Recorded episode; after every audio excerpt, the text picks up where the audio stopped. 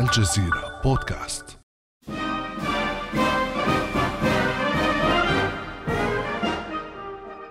إنه عام 1945 الحرب العالمية الثانية تضع أوزارها The President of the United States, Harry S. Truman, This is a solemn إنه لوقت مهيب وإنها للحظة مجيدة أبلغني الجنرال أيزنهاور أن القوات الألمانية قد استسلمت إلى الأمم المتحدة. أعلام الحرية تحلق في جميع أرجاء أوروبا. انتهت الحرب وتشكلت خريطة جديدة للقوى الدولية على رأسها الولايات المتحدة الأمريكية. لكن العالم لم يهدأ بعد. أصبح التسابق محموما لامتلاك أسلحة دمار شامل بعد استخدام الولايات المتحدة القنبلة الذرية في اليابان.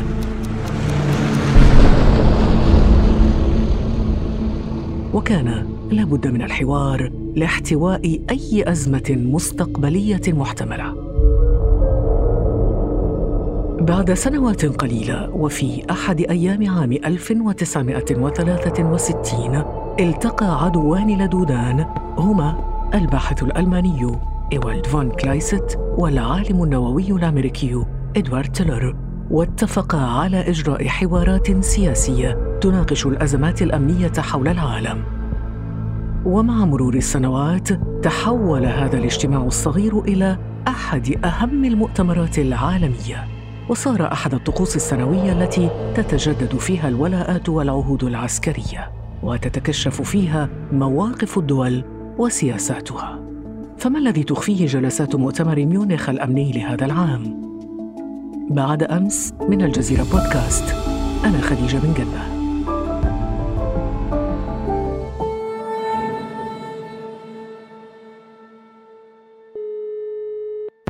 معنا اليوم الخبير الاستراتيجي والعسكري العميد الياس حنا ليحكي لنا قصة مؤتمر ميونخ الأمني في نسخته السادسة والخمسين لهذا العام. أهلا وسهلا بك سيد العميد. مرحبا وشكرا على استضافتي. يتوجه المئات من صناع القرار في العالم كل سنة إلى فندق بايرشرهوف الواقع في مدينة ميونخ الألمانية كل عام. ما الذي يحدث في أروقة هذا الفندق منذ 57 سنة؟ تحدثت عن قصة هذا المؤتمر. يعني يجب أن نركز أولا في الصورة الكبرى.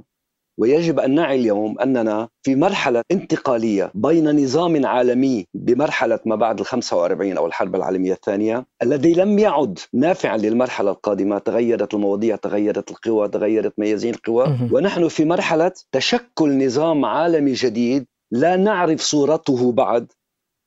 كل نظام عالمي كل مرحلة من المراحل تنتج مؤسساتها. على سبيل المثال بعد الحرب الأولى عصبة الأمم.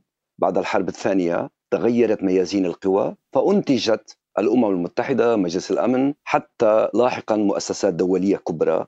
هذا المؤتمر منذ العام 63 وحتى الآن يعكس واقعا جيوسياسيا في العالم يدل أو يعكس صورة التركيبة العالمية. يعني يعتبر أهم مؤتمر من نوعه حسب جامعة بنسلفانيا.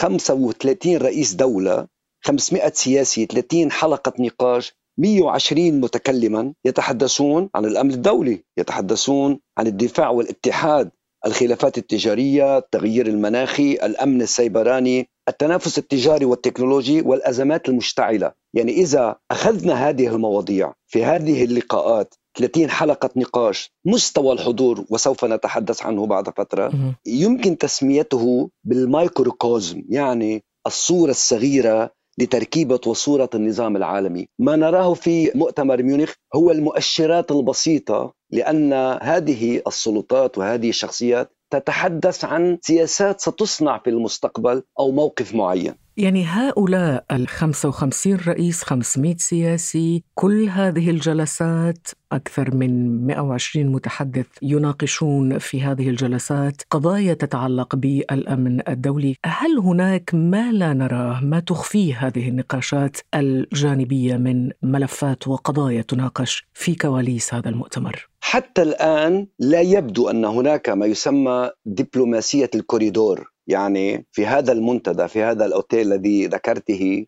عندما يتلاقى المسؤولين المختلفين في مكان ما تدور نقاشات بسيطة تسمى بكوريدور أو دبلوماسية الكوريدور. حتى الآن من المواقف المعلنة ليس هناك من شيء مهم. يعني عندما أقول أنا على سبيل المثال موجود وزير الخارجية الإيراني محمد جواد ظريف. جاستين ترودو كندا. إيمانويل ماكرون مولود تشاووش أوغلو تركيا. مارك زوكربيرغ وهذا يأخذنا إلى عالم الافتراضي إلى العالم الرقمي. عندما نتحدث عن بومبيو نتحدث عن إسبر نتحدث عن بيلوسي رئيسة مجلس النواب الأمريكي مع مجموعة من النواب الأمريكيين ومتفقين على موضوع معين. أنا أعتقد اليوم عنوان المؤتمر يدل على تحول جذري في موازين القوى في العالم. المنافس الأساسي للولايات المتحدة الأمريكية حسب استراتيجية الأمن القومي هي روسيا والصين. والصين اليوم تسيطر على مواضيع مؤتمر ميونخ. إيران تسيطر على نفس الموضوع. ولكن الشيء الأساسي هو عنوان المؤتمر الذي يقول إنه الوستلسنس يعني تراجع الغرب ضعف الغرب الموقف الأوروبي الخلاف الأوروبي الأمريكي وحدة الغرب. ما هو مستقبل الغرب؟ كيف سيتعامل مع التحولات الجيوسياسية؟ النظام العالمي القادم يتحدث عن قوى أمريكا كانت تسيطر. اليوم لدينا صعود الصين أو تسلل الصين على تغيير ميازين القوى. حتى ولو نشهد اليوم موضوع الكورونا ونتحدث عن روسيا التي عادت إلى المنطقة لتفرض نفسها فإذا نحن في مرحلة تحول في توزيع القوى العالمية. الأمر الذي سيؤدي إلى نشوء نظام عالمي مختلف تماما عما شهدناه في مرحلة قبل 2001 أو 11 أيلول أو سقوط الاتحاد السوفيتي. في هذا المؤتمر كل شيء يعبر عن ما تحدثت عنه. نعم. كل ما تحدثت عنه الآن عميد إلياس حنا كان يقرأ في كلام الرئيس الألماني فرانك فالتر شتاينماير عندما انتقد القوى العظمى اتهمها واتهم الولايات المتحدة والصين وروسيا تحديدا هذه الدول الثلاث بإثارة حالة من انعدام الثقة والأمن في العالم بفعل المنافسة بين هذه القوى. أقرب حليف لنا هو الولايات المتحدة الأمريكية. إنها ترفض فكرة وجود مجتمع دولي في ظل الإدارة الراهنة. كما لو أن السياسة السائدة في العالم اليوم تتلخص في مبدأ نفسي نفسي. في الوقت الذي ينبغي أن يجد كل طرف من يهتم بأمره. نجد أن كل طرف في الواقع يهتم بنفسه فقط. اولا كما قلت نشهد تغيرات كبيرة.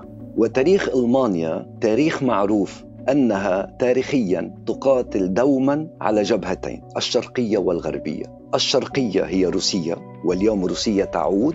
مع تعاون نفطي يعني نتحدث عن ال Nord Stream في البحر البلطيق والتعاون الألماني الروسي هذا شيء مهم. أيضا تقاتل من جبهة الغرب هذه الجبهة الثانية بسموها two front war. الولايات المتحدة الأمريكية كانت موجودة كقوة الناتو. اليوم مع سلوك الرئيس ترامب تتبدل الموازنات تتبدل المعايير تتبدل أهمية أوروبا لأمريكا.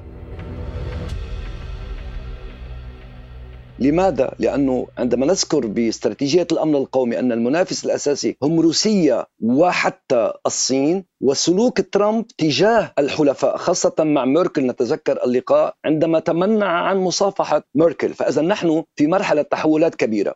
القلق دائما من القوى الصغيرة تجاه القوى الكبيرة أو العظمى هو أن لا تذهب فرق عملي كما يقال بالعامية. اليوم ألمانيا بين روسيا التي تحتاجها لموضوع الأمن الطاقة وبين أمريكا التي كانت تؤمن الحماية أو المظلة الأمنية النووية. لماذا؟ لأن اليوم بعد خروج البريكزيت أو خروج بريطانيا الدولة الوحيدة التي تملك سلاحا نوويا في أوروبا هي فرنسا ونعرف العداوة التاريخية بين البلدين. كانت أمريكا تؤمن هذا الموضوع. الناتو يعتبر تقريبا إلى زوال في مراحل بعيدة. هذا بالشقين. أما الشق الثالث وهنا الموضوع الأساسي أن تعتمد ألمانيا على التجارة مع الصين. اليوم الصين طريق الحرير البحرية طريق الحرير البرية جزء مهم جدا حتى ولو في تعثر اليوم على صعيد الكورونا فيروس. فإذا اليوم ألمانيا تعتبر من أكبر المنتجين للصناعات الثقيلة وهذا ما تبيعه على السوق الصينية. الهجوم الصيني على أوروبا أيضا. فاذا نحن نرى ألمانيا في معادلة بين روسيا الموضوع الطاقة والأمن بين أمريكا موضوع الحماية والناتو أو المظلة النووية والناتو ونتحدث عن صعود الصين في الموضوع التجاري. من هنا يأتي القلق. هذا بالفعل عميد إلياس حنا. يعني وضعت إصبعك على الجرح هذا أكثر ما يقلق أمريكا وهي هذه الحرب التجارية مع الصين. وفعليا تجلى ذلك من خلال تصريحات مسؤوليها في المؤتمر. عندك مثلا وزير الدفاع الأمريكي مارك إسبر حذر من الاعتماد على الصين في إقامة شبكات الاتصال الخلوية من الجيل الخامس. الاعتماد على موردي تقنية الجيل الخامس من الصين قد يؤدي إلى جعل الأنظمة الحساسة لشركائنا عرضة للانقطاع والتلاعب والتجسس. كما أن ذلك قد يضر باتصالاتنا وبقدراتنا الاستخبارية وبتحالفاتنا في نهاية المطاف. وأيضا إلى جانب مارك إسبر وزير الدفاع الأمريكي حذرت كذلك نانسي بيلوسي رئيسة مجلس النواب الأمريكي من ارتهان بلادها لتكنولوجيا الصين. إن هذا هو أكثر أشكال العدوان خبثا. أن تهيمن حكومة مستبدة لا نشترك معها في القيم على خط اتصالات الجيل الخامس أما وزير الخارجية الأمريكي مايك بومبيو فهو الآخر خاطب الصين وروسيا قائلا يسعدني أن أبلغكم أن وفاة التحالف عبر الأطلسي مبالغ فيها إلى حد كبير. الغرب سيفوز وسنفوز سويا. يبدو إذا عميد إلياس حنا أن أكثر ما يؤرق الولايات المتحدة من الناحية الأمنية هو التفوق الصيني في تطوير شبكات الجيل الخامس برأيك ما هي الخطوة القادمة لواشنطن بعد أن قدمت ما لديها من حجج لإقناع العالم بخطورة الصين على الأمن العالمي؟ أنا أعتقد أنه الصين أصبحت de facto يعني أصبحت واقعا أساسيا عندما تتحدثين عن الهواوي وعن الجيل الخامس أو ال five G إنما تتحدثين عن الصراع بالقرن الواحد والعشرين. يعني بالقرن الواحد والعشرين لديك ال five G سرعة التواصل.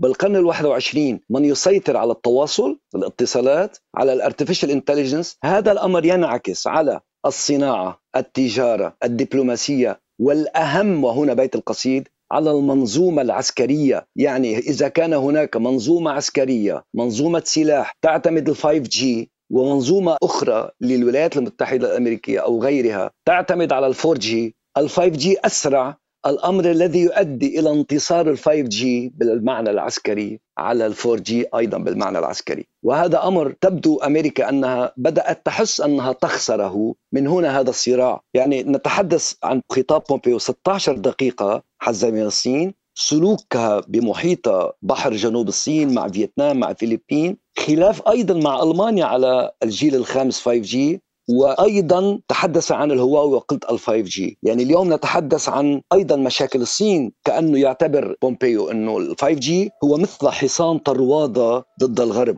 والسيء للولايات المتحدة الأمريكية اليوم أن ألمانيا تقبل بال 5G وحتى الحليف الأساسي بريطانيا ستسمح للهواوي أو ال 5G أن يبنى ضمن بريطانيا. فاذا نحن أمام منظومة كبيرة ال 5G وال artificial intelligence وهو وهي جزء أساسي. ولكن أيضا أعود لأقول أن هناك تحولات كبيرة. عندما قلت إنه موضوع المؤتمر Westlessness يعني ضعف الغرب أقول اليوم على سبيل المثال للحصر أن ما يصنع بالشرق الأوسط هو يصنع بالآستنا وبسوتشي وليس بجنيف وليس بالغرب إنما نتحدث عن مرحلة جديدة هو غرب ضعيف من ضمن قوى كبرى أخرى. هذا هو فحوى الرسائل التي نراها بميونخ. شكرا جزيلا لك العميد إلياس حنا الخبير الاستراتيجي والعسكري. شكرا لك.